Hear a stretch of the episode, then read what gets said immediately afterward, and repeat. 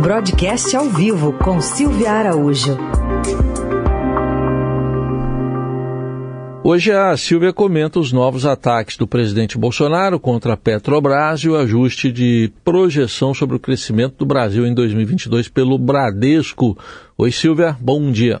Bom dia, Raíssen, bom dia, Carol, bom dia, ouvintes. Bom, após menos de um mês da posse do novo presidente da Petrobras, José Mauro Ferreira Coelho, o presidente Jair Bolsonaro partiu para uma artilharia bastante pesada na semana passada por conta do lucro da empresa no primeiro trimestre do ano.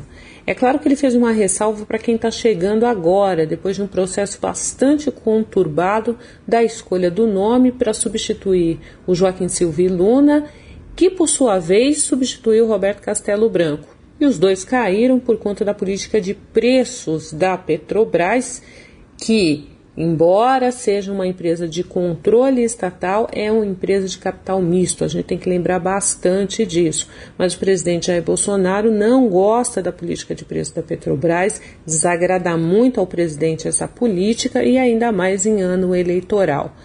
Na semana passada, na live das quintas-feiras, ele foi muito duro ele pediu ao ministro Bento Albuquerque, de Minas e Energia, e também ao presidente da Petrobras que não aumentassem mais o preço do diesel, o preço dos combustíveis aqui no Brasil, falando até que se isso acontecesse, o nome da Petrobras iria para a lama.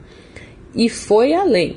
Disse que se a Petrobras aumentasse novamente os preços dos combustíveis, poderia causar uma convulsão nacional por conta desse novo aumento.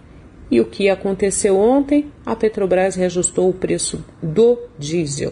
O litro do diesel a partir de hoje está 40 centavos mais caro e isso pode levar o governo novamente a discutir uma política de concessão de subsídio para os combustíveis. Isso foi aventado já nos últimos aumentos, na crise aí do último presidente da Petrobras é algo que desagrada muito o ministro da Economia, Paulo Guedes, mas se o presidente Jair Bolsonaro conseguir emplacar a sua força política dentro do Congresso Nacional, pode colher dividendos eleitorais nessa história, caso essa política de subsídios ela venha a prosperar. E é engraçado, né? O presidente Jair Bolsonaro não gosta que a Petrobras dê lucro, não gosta que mande altos dividendos para o Tesouro, mas pode aí colher sim dividendos políticos por conta dessa questão aí do subsídio, se ele conseguir de fato emplacar.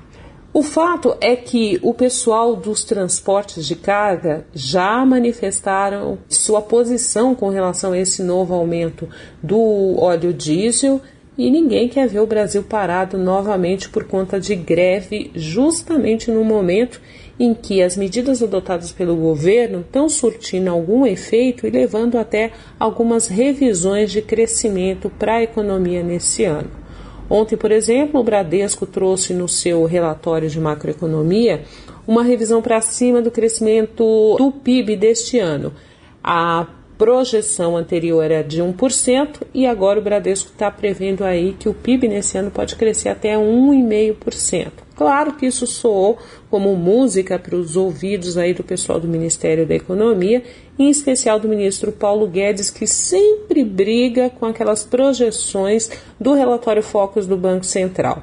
Lá no começo do ano, a previsão do Focus era de que o crescimento da economia em 2022 ficaria abaixo de meio ponto. Depois isso foi subindo aos pouquinhos e no último relatório essa previsão estava aí na casa de um crescimento de 0,7.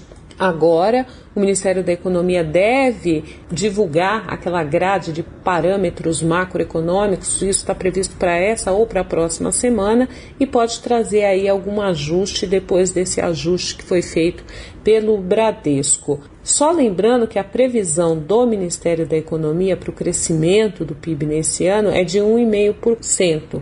Então está meio que alinhado aí com essa revisão que foi feita pelo Bradesco mas tradicionalmente o governo é muito mais otimista com relação ao crescimento econômico. E é por essas e outras que a gente volta aí à questão dos preços dos combustíveis, que pode se espraiar sim sobre a economia, pressionando a inflação, levando o Banco Central a subir mais uma vez a taxa Selic. Daqui a pouco tem a ata do Copom, né? A ata do Copom está sendo divulgada hoje. E vamos ver se tem mais algum sinalzinho de quanto será o próximo ajuste da Selic, que já está em 12,75% ao ano. Por hoje é isso, eu volto na quinta-feira. Até lá!